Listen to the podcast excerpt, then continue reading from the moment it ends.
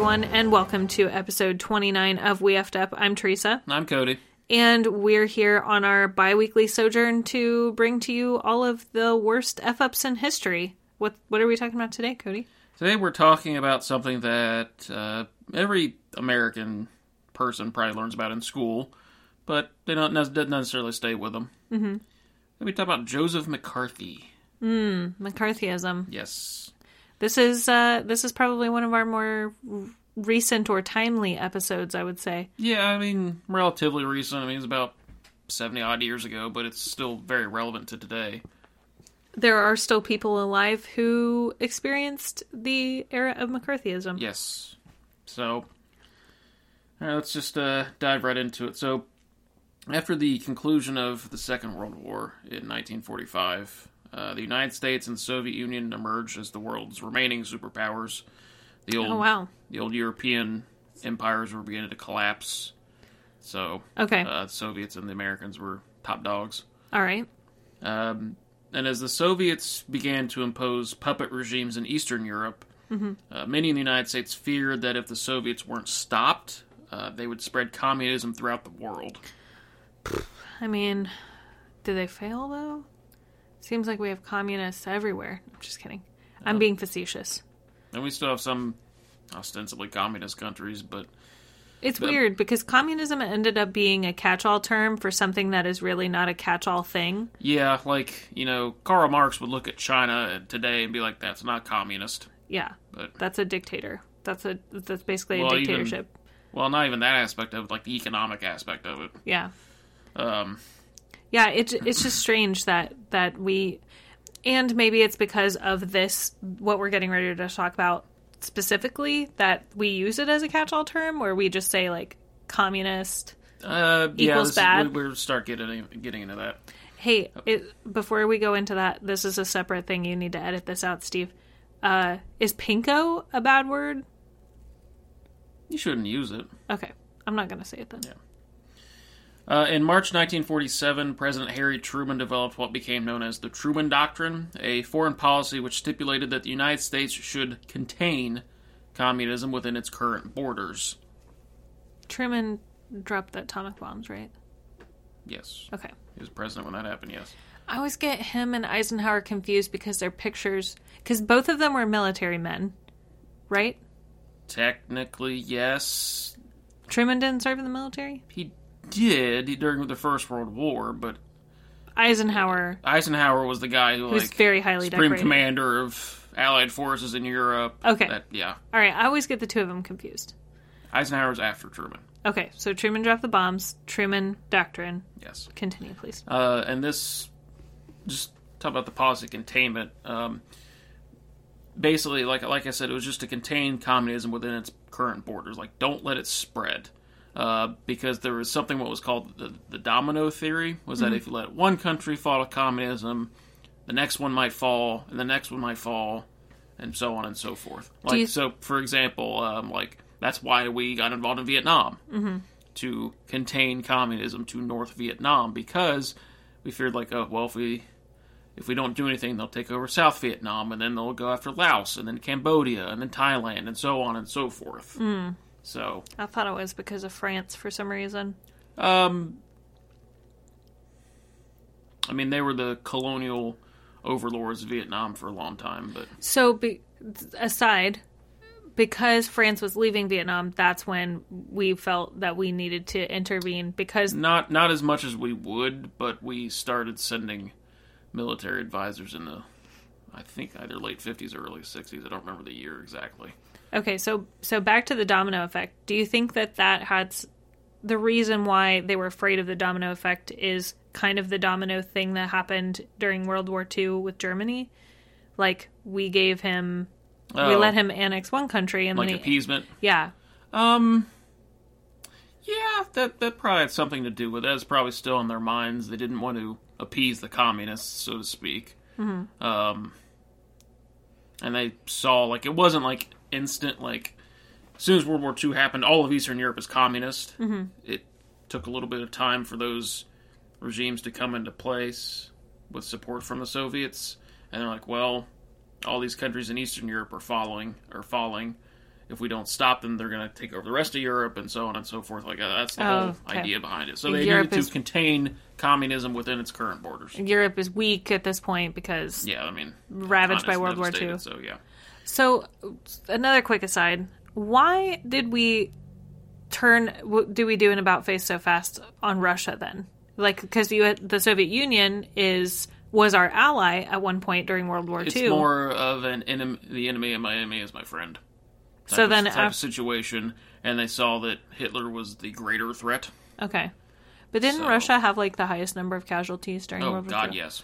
So their their continent probably devastated as well. Co- uh, emerging oh yeah, communist like their regime. population was like permanently affected. Like a lot of like Russia's population stagnation, even to this day, can be traced to the Second World War. Like I think it's like a quarter of the entire population that was born between 1920 and 1925 were killed.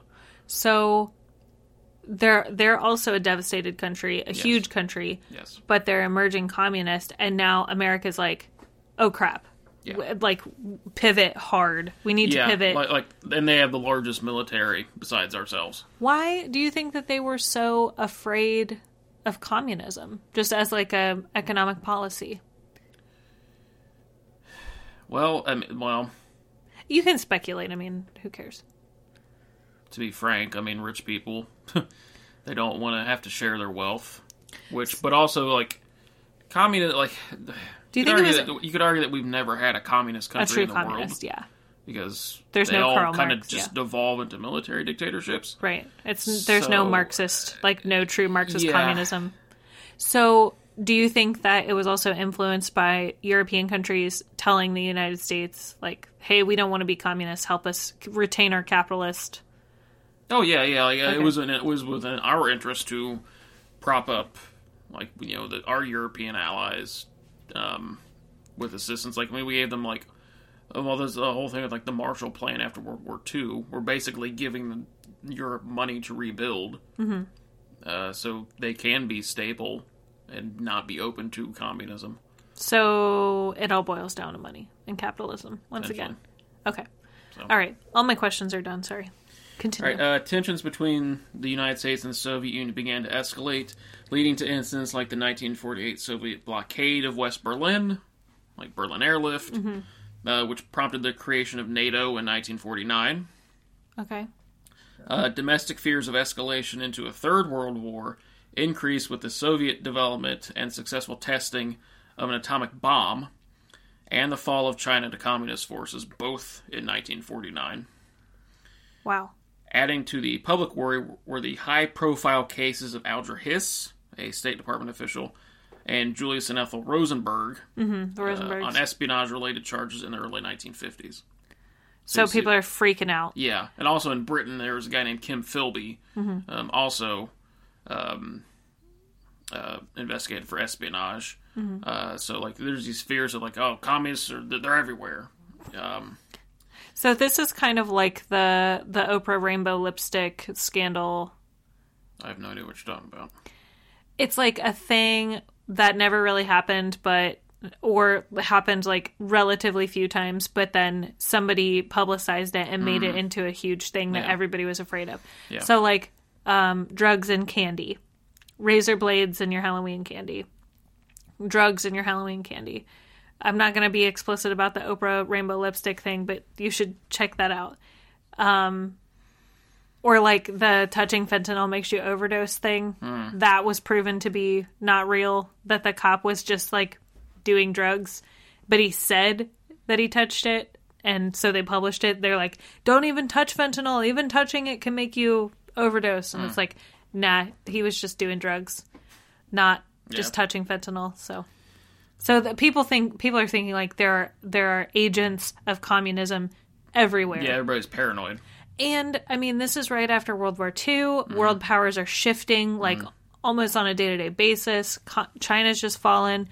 Soviet Russia's an emerging communist regime. all these like Britain, France, the Netherlands, all these old colonial regimes that are falling apart. and they're who are weak. They're Yeah. financially, economically, I mean, population. They're weak, so they're freaking out. Uh, Truman issued Executive Order 9835, which required loyalty tests for some federal employees, which is that's always a, a refreshing term as a loyalty test throughout history. A phrase that has struck fear into many people. I, you say that, and I'm going to tell you right now that is absolutely still a thing that happens. The FBI, under Director J. Edgar Hoover, zealously investigated any suspected communists, including utilizing illegal wiretaps, mail tampering, and burglary. Yeah, but nobody cared because they were like, you have to get the communists. Yeah. So it's fine. Yeah. Uh, another factor in contributing to the atmosphere of fear and suspicion was the House Un American Activities Committee, or HUAC, Oh, boy. which had been formed in 1938. Uh, HUAC led pu- uh, highly public investigations into communism in the film industry in the late 1940s, leading to the blacklisting of several actors, Right. directors, producers, and writers. So it's where we get the infamous Hollywood blacklist from. Do you have any notable ones that you can rattle off? Um, Dalton Trumbo, he wrote Spartacus. Oh. Um, I mean, this is years later because eventually the blacklist, like, wasn't a thing. yeah, They're like, this isn't real. yeah, or they had to publish a bunch of stuff under pseudonyms. Um, I know some my, some other people got caught up, weren't necessarily blacklisted, but got caught up in it. Like Lucille Ball got caught up in it Oh, really? because she had been a member of the Communist Party at some point what? uh, for a brief period. That's fascinating. Um, I think it's like the 1930s. Um,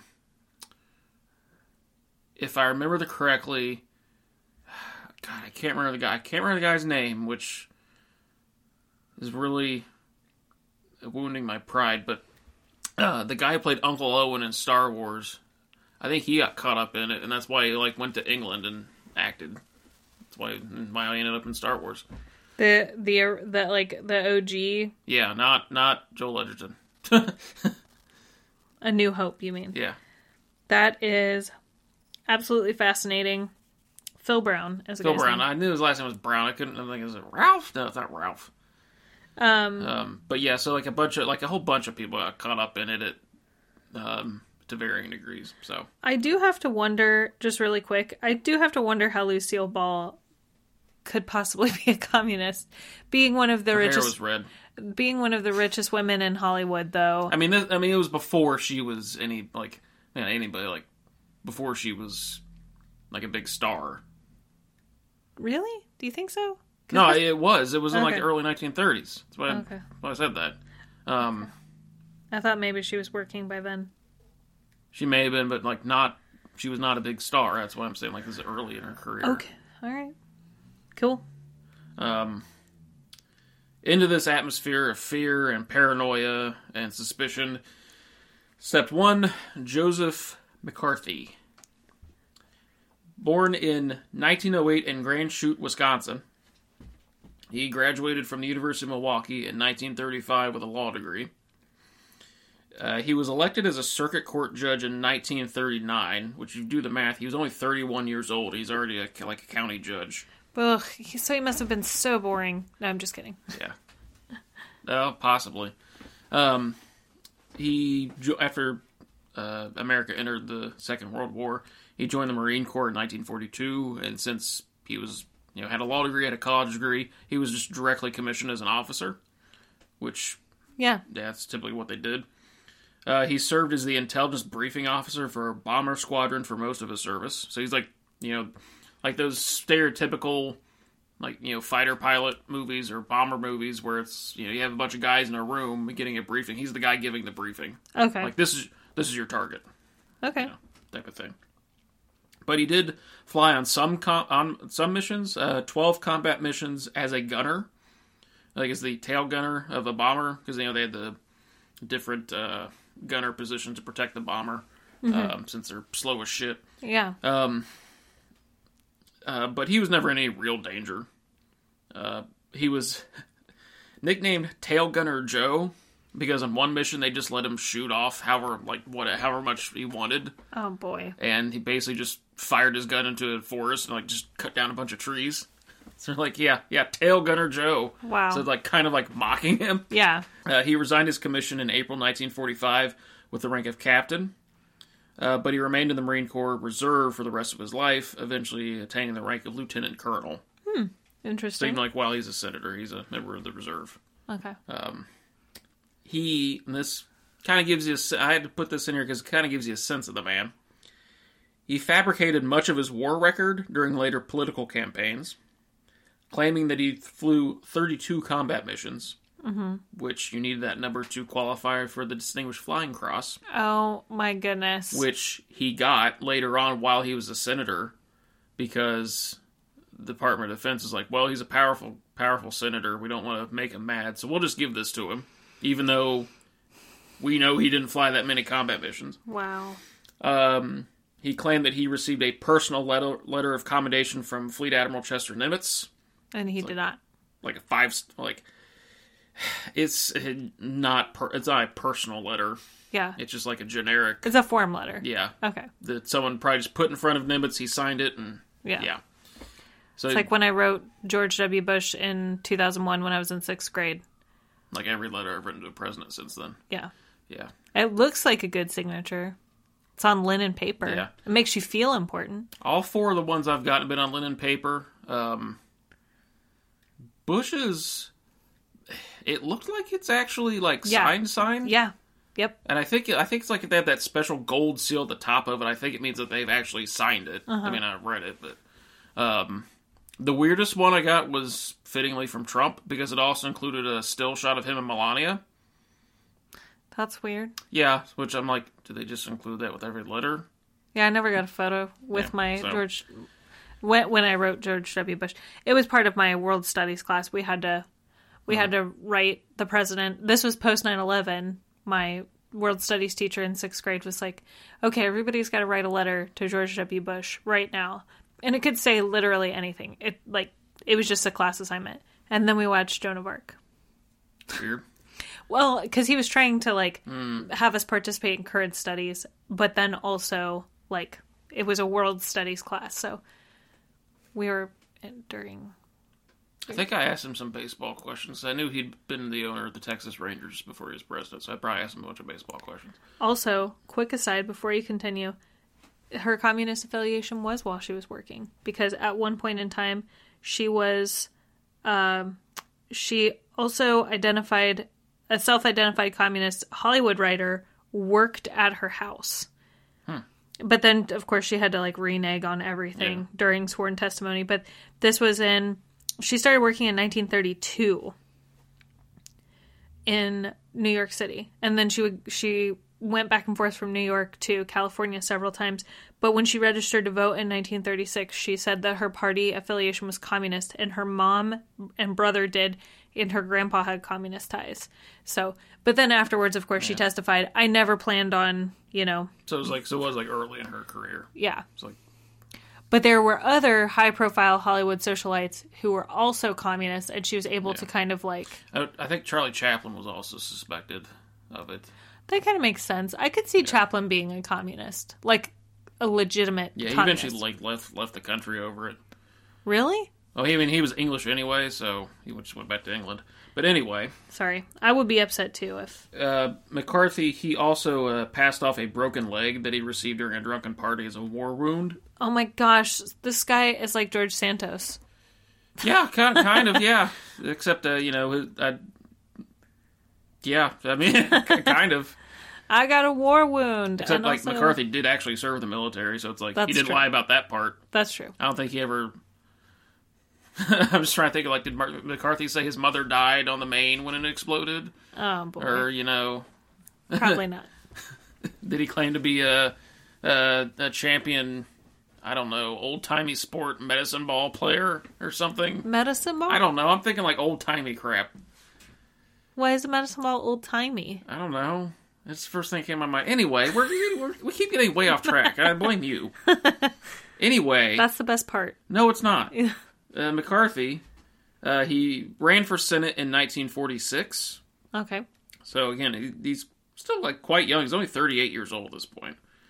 Um, he defeated the incumbent Republican Robert La Follette Jr. in the primary, Okay. and then he defeated the Democrat Howard McMurray in the general election. So he, out of nowhere, kind of just defeated the incumbent guy, Sen- and then he defeated the guy, uh, the Democrat in the general election, Senator for where?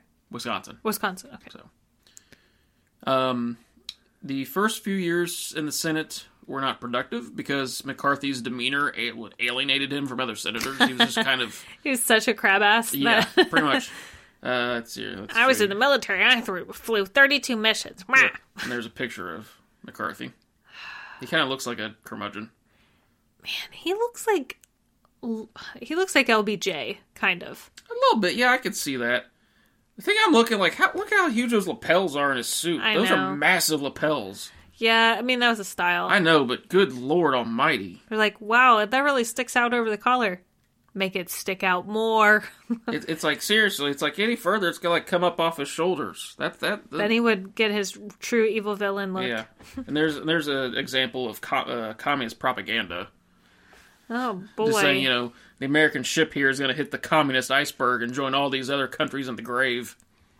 wow. Yeah. Joseph McCarthy is up for upper today, right? Yes. Okay. I didn't know if you were just gonna like pull somebody else out of your pocket and be like, I got one more person I'm gonna be talking about, but Okay. I'll, I'll wait till we get to him. it's not Lucille Ball, No, it's not Lucille Ball. We're Ah. done with Lucille Ball for this episode. Charlie Chaplin. We're done with Charlie Chaplin for this episode. Okay.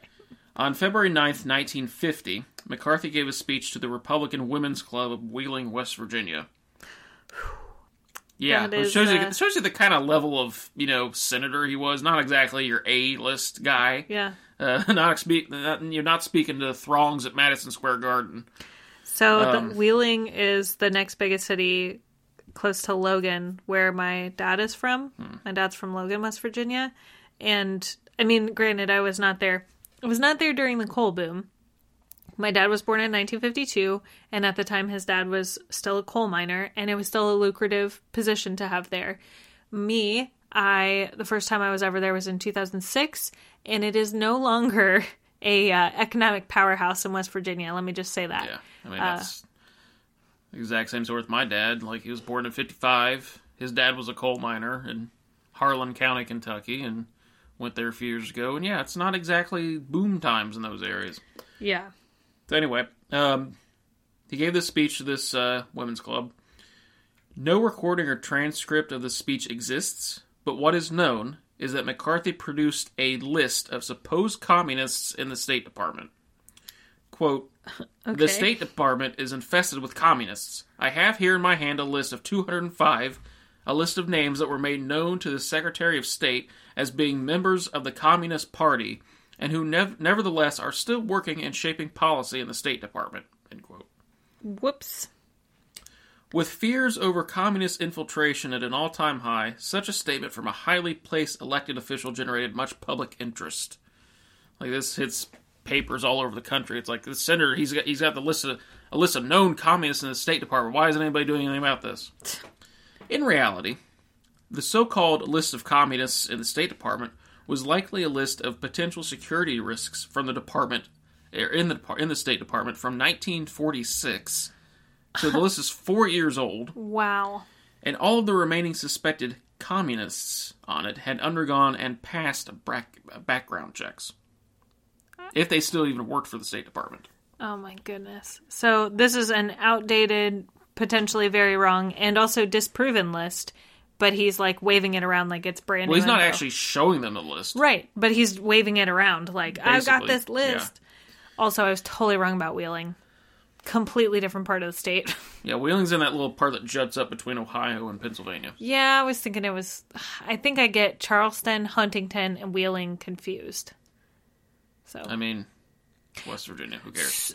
That's not nice. Number one. Number two, Wheeling also would be a convenient stop if you were making a. If, Pittsburgh. yeah, if Yeah. you're like if you're going on a cruise through Ohio and then hitting Wheeling and then also going to Pittsburgh. So I've been through Wheeling once on the way to Boston.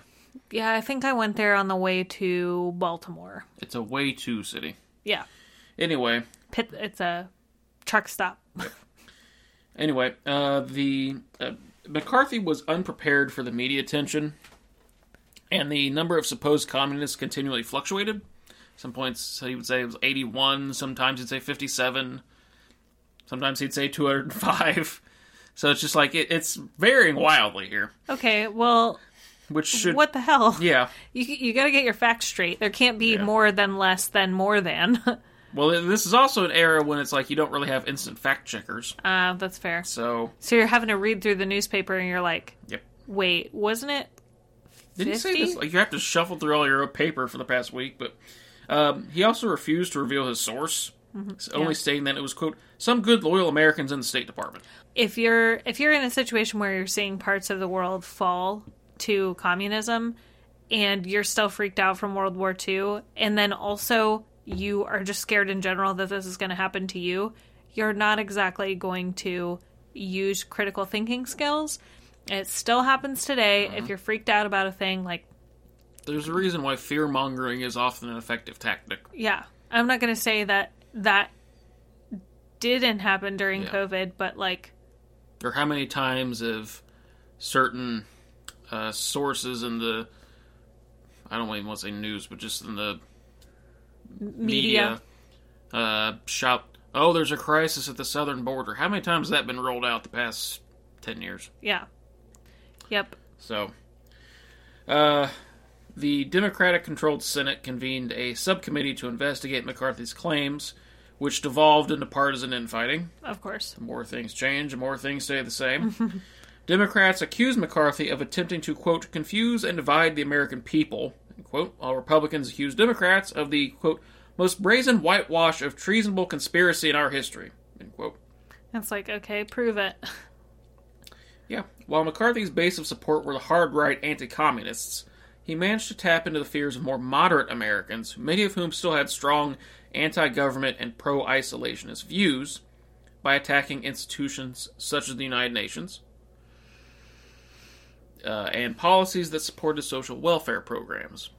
Of course. Because one of the supposed tenets of communism is that everybody is equal, everybody has access to free this and free this and free this and you know government supported this and this and this which you know again according to the pure communism is true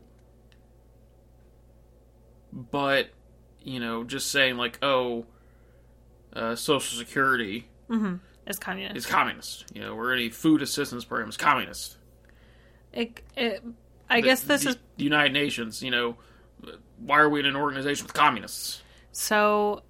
This is a situation. This is probably where we got the conflation of socialism and communism that hap- that exists even now. communism communism is a form of socialism but not all forms of social, socialism are communist. Yeah, yeah.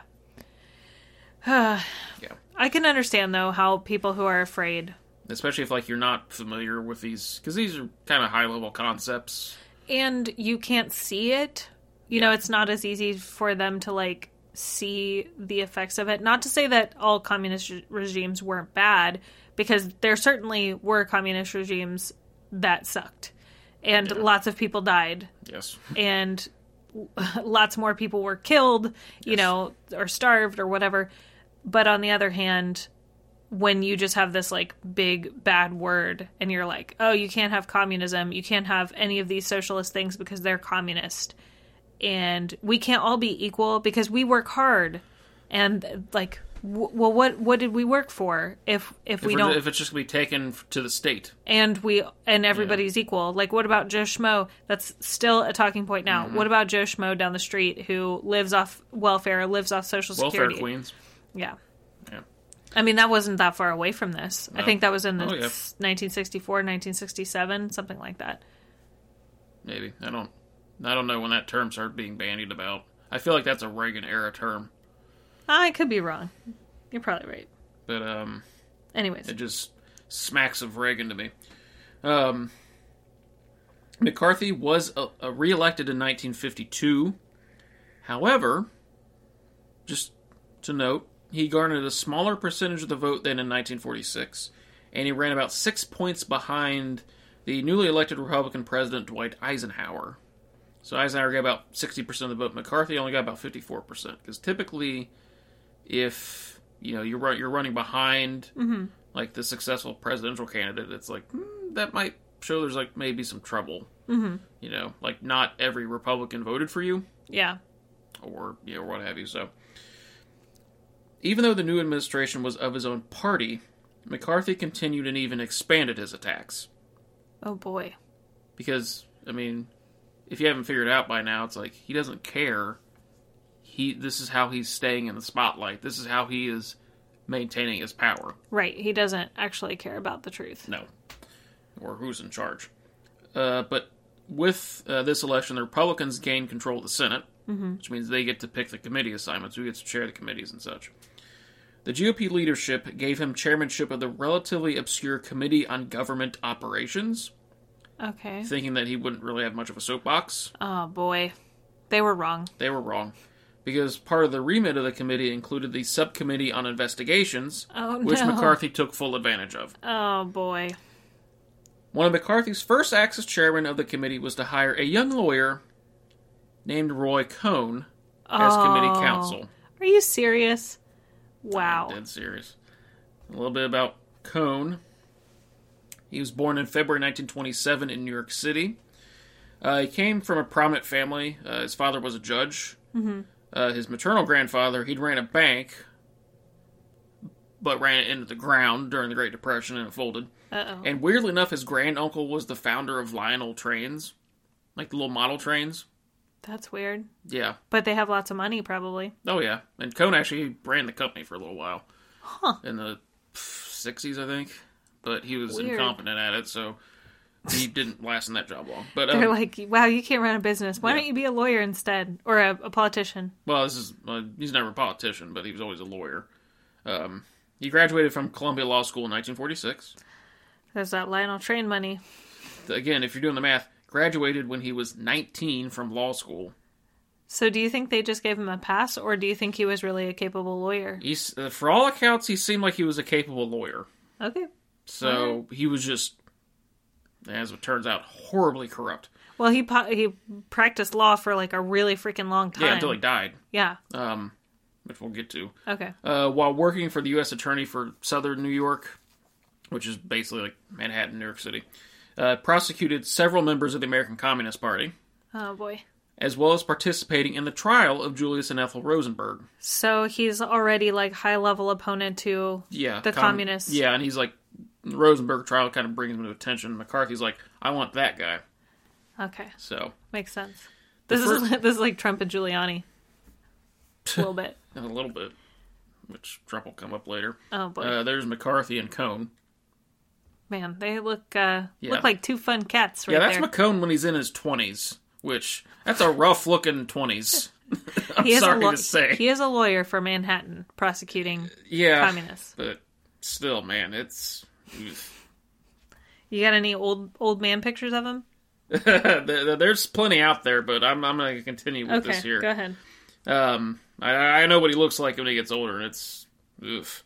Oh boy. Uh, the first target of the committee under McCarthy was Voice of America, which, for those of you who don't know, Voice of America, it's like the government, it's like state-run media organization that the U.S. government kind of uses for like overseas news. Oh, okay. Like Uh, Good like- Morning Vietnam a little bit. No, because that's like mili- that's like military radio. Uh, like like different like different countries. It's in all sorts of different language. Yeah, I know. It's in all sorts of different languages. Oh, Um, okay. I think I know what it is. Yeah, it's been called many things, varying from like a reputable news source, like a international NPR, I guess you could say, to like American propaganda vehicle. Yeah, So it's. I think I know it as the VOA. Um, Yeah, yeah, When when my ex husband's dad was deployed, like that was a thing I remember being Yeah. kind of bandied about. Is that they got all their news basically like that yeah, I mean it's, it's yeah. I when mean, he was in Afghanistan. Yeah. Um, McCarthy's vitriol in his pursuit of supposed communists at the at VOA badly wounded morale at the agency and supposedly even contributed to the suicide of an employee, which won't be the last time a suicide comes up. Um, Ed Kretzman, an agency employee, stated that it was VOA's quote darkest hour when Senator McCarthy and his chief hatchet man Roy Cohn almost succeeded in muffling it. End quote. Jeez. McCarthy also pressured the State Department to remove from its libraries, quote, materials by any controversial persons, communists, fellow travelers, etc., end quote, after review by Cohn. What is fellow traveler? Like, eh, like sympathetic to communism. oh, okay. Like, you know, kind of At not communist, but yeah, like traveling in the same circles. type Okay. thing, yeah. Now, something, uh, and you may have heard of this, because I know you have an interest in queer history. A subset of the second Red Scare, which is what we're talking about, is the Lavender Scare. Yeah. At the time, uh, I don't just want to say homosexuality, but non heterosexuality was largely illegal in the United States. So any LGBT person had to keep their orientations secret. Mm-hmm. If someone was outed, then their livelihood was jeopardized. Mm-hmm. While he did not begin the persecution and outing of LGBT people in the federal government, McCarthy had no problem latching onto that hysteria. He and other like minded individuals rationalized that LGBT people were security risks, as communists could blackmail them for classified information at the risk of revealing their orientations. McCarthy and others would equate non hetero uh, orientations with communism, stating that once, since communists were mentally weak or disturbed, and LGBT people were as well, then they were natural allies. Wow. That's so messed up. Yeah. It also makes me think like my dad being born in 1952. My dad, like, he's never going to listen to this, so I think it's okay, has always been extremely critical and like forbidding about queer people in general. Mm-hmm. Like, he doesn't know my own orientation. Like, it's just easier at this point. He's 70 years old and has dementia, so it's like easier not to tell him Yeah. which is is a terrible thing and whatever. But now also knowing that he has an incredibly strict religious background and then thinking about this time in his formative years, especially like being a teenager and remembering what this was like when he was a child and knowing that people could have lo- lost their livelihood or, you know, be essentially exiled from the country for this it doesn't make it better because you would think that somebody would be kinder to those folks like who have gone through these trials and tribulations but it just made him more hard-hearted. So he really took this whole mccarthyist like lavender scare thing to heart and made him oh, extremely hard-hearted about it. And i bet that he's not the only one. I mean he's only 70 so th- there's an entire generation of boomers out there that either are going to be kinder and softer towards folks who are queer because of this. And then there's going to be the vast majority of them who are cis hetero who also are going to feel exactly the same way as my dad. And like, oh, they're mentally weak and th- they're potential communist liability. And that is such a hot button word right now is like communist socialist. Uh, things never change. Uh, McCarthy also fed on the fear of traditional families, in that LGBT people were seen as a threat to the traditional nuclear family. Still do. Yep. Still, people still use that as a talking point. Uh, McCarthy, uh, a quote from him If you want to be against McCarthy, boys, you've got to be a communist or a sucker. End quote. Uh, his push was successful. In 1953, the State Department that it announced that it had fired 425 suspected LGBT people in the preceding years. Oh my god. So 425 people who had their lives ruined Yep. because of this. And this I'm sure the suspicion is probably Yeah, uh, dubious at best. it's a picture of like a, an official government report on homosexuals in the government. Quote, employment of homosexuals and other sex perverts in government. That is that is an official report of the United States government. Okay. I mean, this is a time when like homosexuality was still in the DSM as a mental illness. Right. My question is J. Edgar Hoover is still involved in the FBI at this point, right? Mm-hmm. Was he ever investigated? No. This, it's so. This is like all so.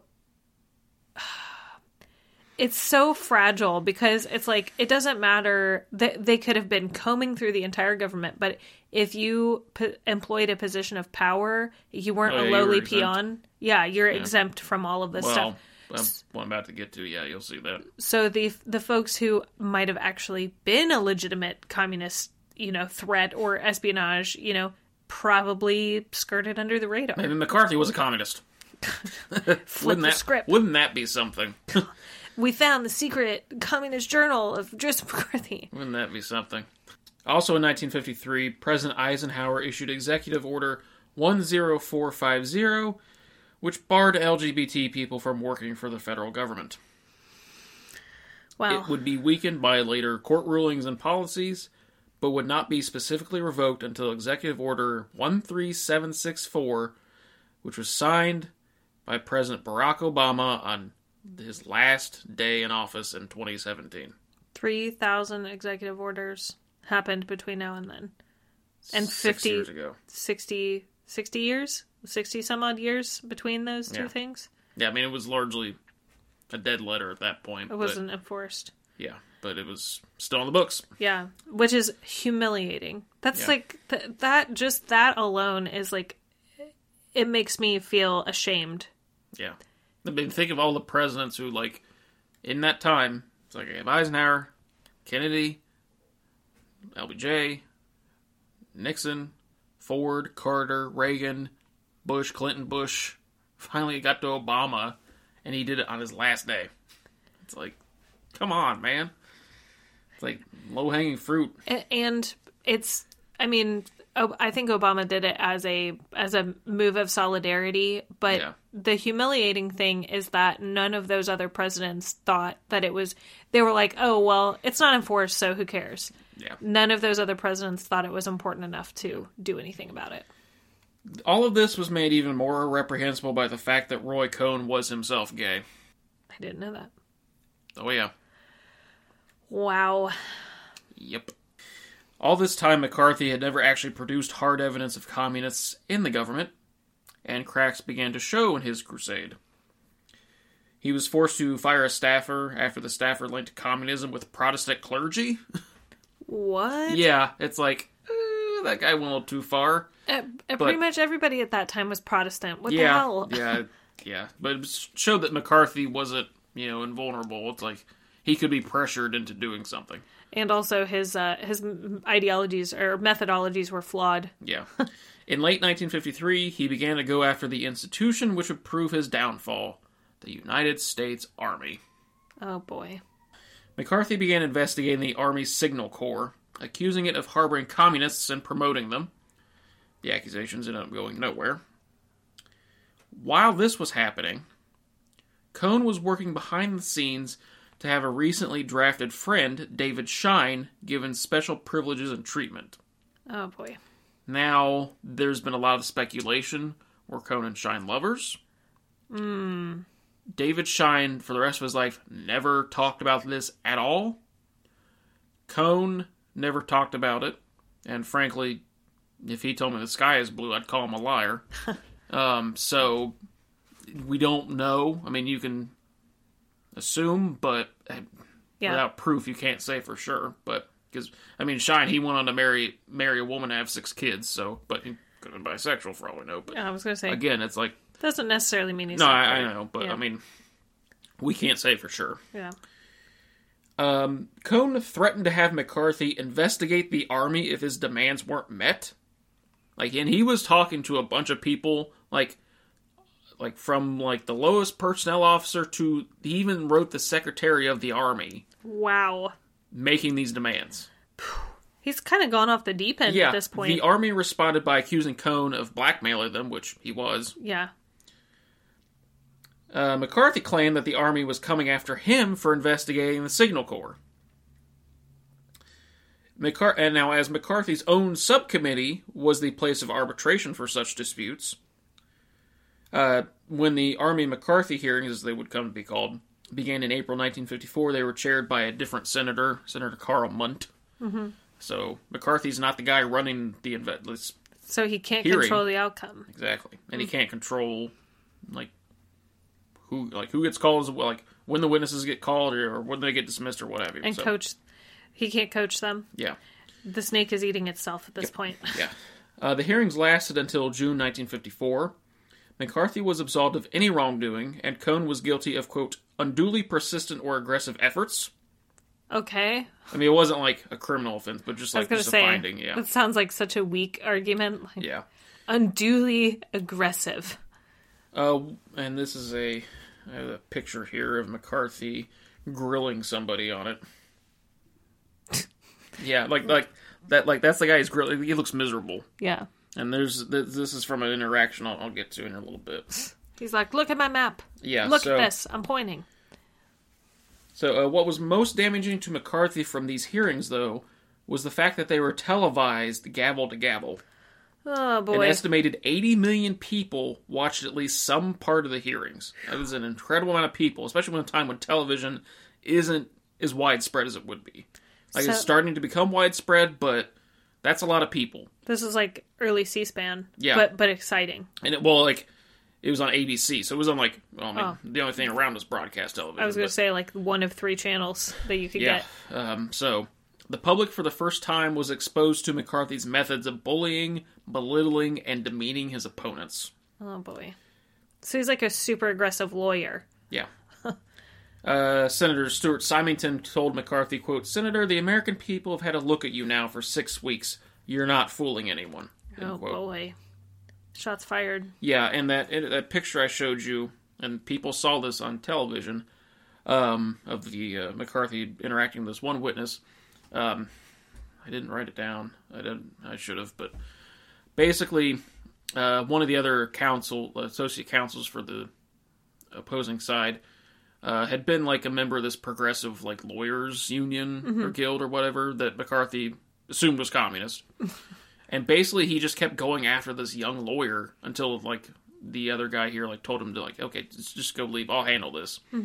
And McCarthy just kept going after him and after him, even after he left. And basically, the guy was just like, "Have you not done enough? Like, have you no sense of decency? Like to keep going after this kid? Wow. Like at long last, do you have like no decency?" And the public is seeing all of this.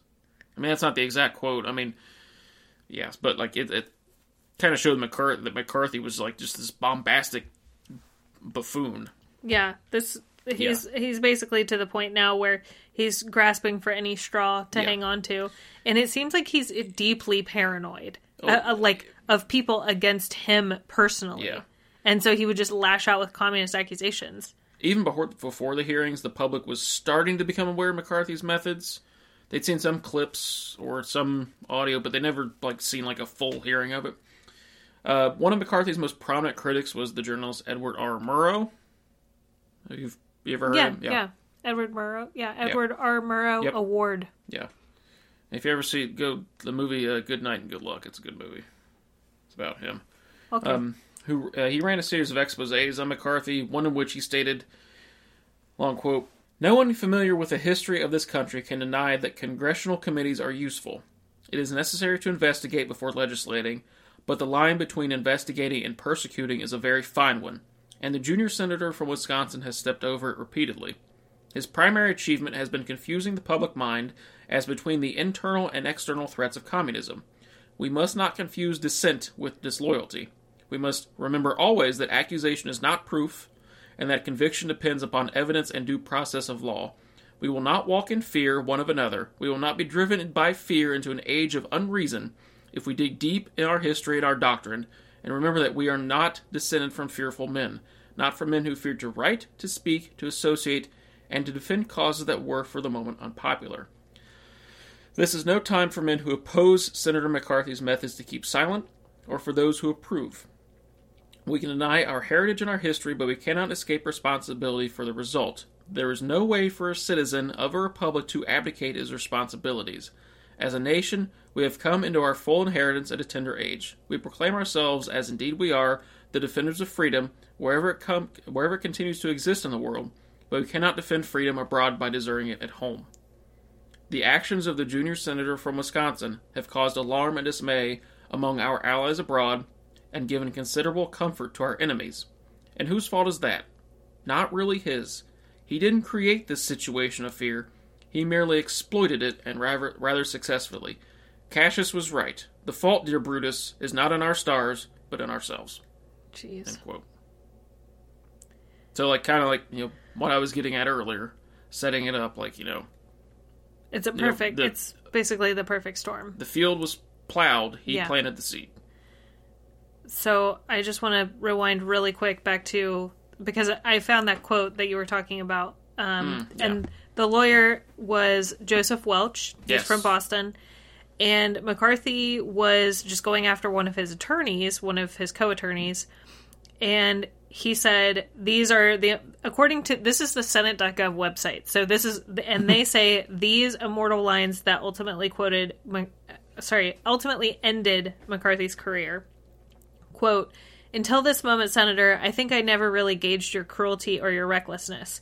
When mccarthy tried to continue his attack welch angrily interrupted let us not assassinate this lad further senator. You have done enough. Have you no sense of decency?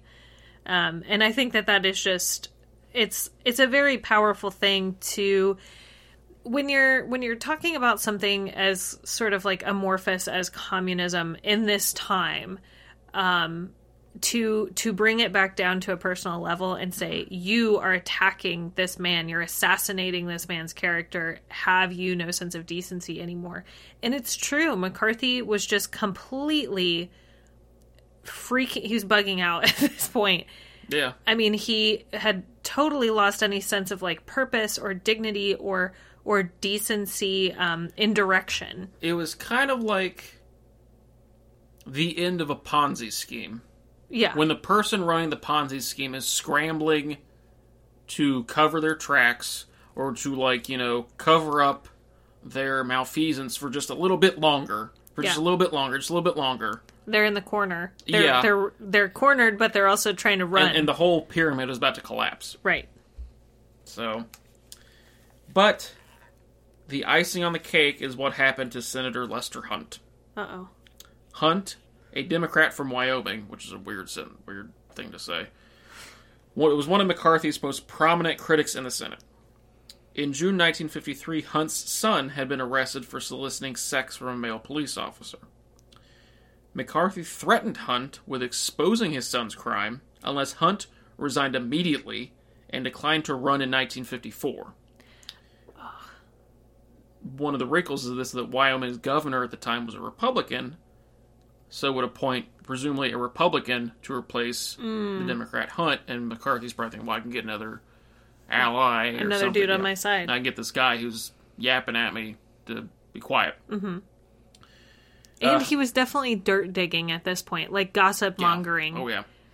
Because Uh, how else would he find out about that? Uh, it's probably probably like local Yeah. news, like Washington Post, maybe like not like national headlines or anything. Sure. Yeah. Um, Hunt's son was convicted and fined in October 1953, but the matter was largely ignored by the wider public.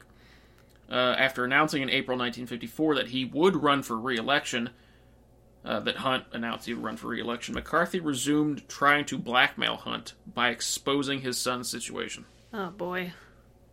On June 19th, 1954, Senator Lester Hunt shot himself in his Senate office, dying a few hours later. Oh my god. Like a sitting senator killed himself. he got put in between an impossible rock and a ridiculously hard place. According to journalist Drew Peterson or Drew Pearson, quote, two weeks ago he Hunt uh, went to the hospital for a physical check and announced that he would not run again. This is like you know after he Yeah. announced he would run. It was no secret that he had been having kidney trouble for some time, but I am sure that on top of this, Lester Hunt, a much more sensitive soul than his colleagues realized, just could not bear the thought of having his son's misfortunes become the subject of whispers in his reelection campaign. Ugh. That is so sad. So it wasn't even enough that he could just say, I'm not going to run again. He just. He couldn't bear it. Yeah. Because it was going to become public either way. Yeah, and his son, it, like his son's life would have been ruined Yeah. because he would have been like, well, he's gay. Oh, well, he must be a communist, Yeah. So we can't hire him because he's both gay and a communist. and he didn't really. He couldn't say like, no, I'm not gonna, you know, subject myself also to this blackmail from this creature. Mm-hmm. Yeah. Wow. All these factors led to McCarthy's ostracization by all but the most hardline anti communists. On December 2nd, 1954, so some few months later, the Senate voted 67 to 22 to censure McCarthy, which is only the sixth time in the entire history of the United States that that had happened. Wow. I think it since then it's happened three times. It's only happened nine times that a senator has been uh, censured. Which basically just it just means that they're not allowed to participate, right? Not even that. It's Oh. just like a formal rebuke Oh, okay. from like the full Senate. I see. Um, Where they all yeah, look at them and point and say shame. you you know what? That, that they should add that to that process. Shame. yeah. What was it from Game of Thrones? Have just have them walk naked through like the hall, like the main hallway of the Capitol building. Just people just fl- fleeing stuff at them. Ugh. That would be awful. Yeah, I don't want to see those people naked. yeah, true. Um, true. Also that. This practically removed any clout that McCarthy had in the Senate, rendering him politically impotent. Good. Uh, he continued to make anti-communist speeches, largely to an empty Senate chamber, Wow. which still happens a lot today. It's like, I mean, you could see somebody like making remarks or giving a speech, but it's just like just to be on the record with this. Yeah. A lot of times the chamber's empty, Oh yeah. which yeah. is kind of weird. I feel like it'd be weird to be in that position, but like just talking to nobody but the clerks. Yeah. But um, McCarthy descended into alcoholism. He had already been a heavy drinker, which if you can tell by that picture, like, that that's a that's a guy you look at like, oh yeah, he drinks. Yeah. Yeah. It's like there's no way he didn't. Uh, he also developed a morphine addiction. oh boy. Yeah. Okay. Uh, he died of liver cirrhosis in May 1957. So just a few years later, um, he was still in the Senate at that point. He would have been up for re-election in 1958. Wow. he probably would have not even won the primary. Um, so he probably was just like, kind of just Yeah. drifted off into obscurity. yeah. Roy Cohn entered private practice after his time working for McCarthy. Mm-hmm. He gained a reputation as a combative attorney and was counsel for such luminaries as several mob bosses, George Steinbrenner, Yep. or the Yankees, The Yankees. Yep. Aristotle Onassis, Yep. Jackie Check in. Kennedy's second husband, Uh-huh. also a shipping magnate and kind of scuzzball in his own right. Rupert Murdoch, Yeah. who we all know and love. Sure. and the Catholic Archdiocese of New York. That was the most recent one, right? The Catholic Archdiocese. I mean, they were all clients at some point. Okay. Yeah. Cohn's lasting contribution, however, was his mentorship of a young Donald Trump in the early 1970s. I knew that was. That's why is- that the name sounds familiar. It's also to weird to think of young Donald Trump. Oof. Yeah. Uh, Cohn represented Trump in the Justice Department's 1973 fair housing lawsuit against him, and allegedly uses mob connections to get the concrete used to construct Trump Tower. Because at the time, uh, like the concrete mixers or whatever, they were on strike. but yet, somehow Trump Tower got his concrete. Wow. Hmm. Great. Great. Uh, Cohn was diagnosed with AIDS in 1984 because he just continued to just have flagrant, unprotected sex, like just wouldn't stop.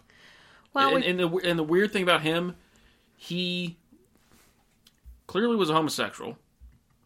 Like he had relationships with men, but he refused to ever be identified as gay because he saw that as being weak.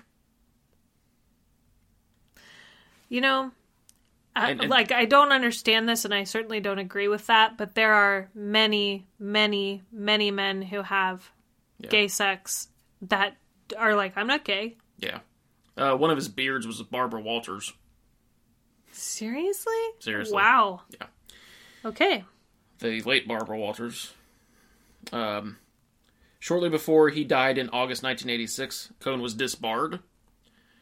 Because, and this is like, I feel like this is like dastardly, like old timey villain thing to do. He tried to change the like one of his clients was like an old lady, and he tried to change her will Uh, by like to, to like to make him the beneficiary, like forging her signature and stuff. Which I think, if I'm not mistaken, I think it was like Superman Returns, like the very beginning of it. That's what that's how Lex Luthor gets his money back. Like he he takes up a relationship with this old lady, and I think she dies with a pin in her hand. He just moves her hand and like signs it for her. I oh think my gosh. so, if I remember correctly, I haven't seen that movie in a while. It's not a good movie, but um, yeah. So, and pretty much when he got AIDS, all of his quote unquote friends basically just abandoned him, even including Trump. Trump never spoke to him again. Yeah, and supposedly Cohn died like millions in debt to the IRS. Uh, the IRS basically repossessed everything he had, except for like this pair of like diamond cufflinks that Trump had given him. wow. Yep. While still present, um, the overpowering fear of communist infiltration diminished in the late 1950s. The Supreme Court, in several rulings, weakened policies aimed at rooting out communists, like work discrimination. Like you can't, like you know, you can't fire somebody just for being communist, like uh-huh. stuff like that. Yeah. So.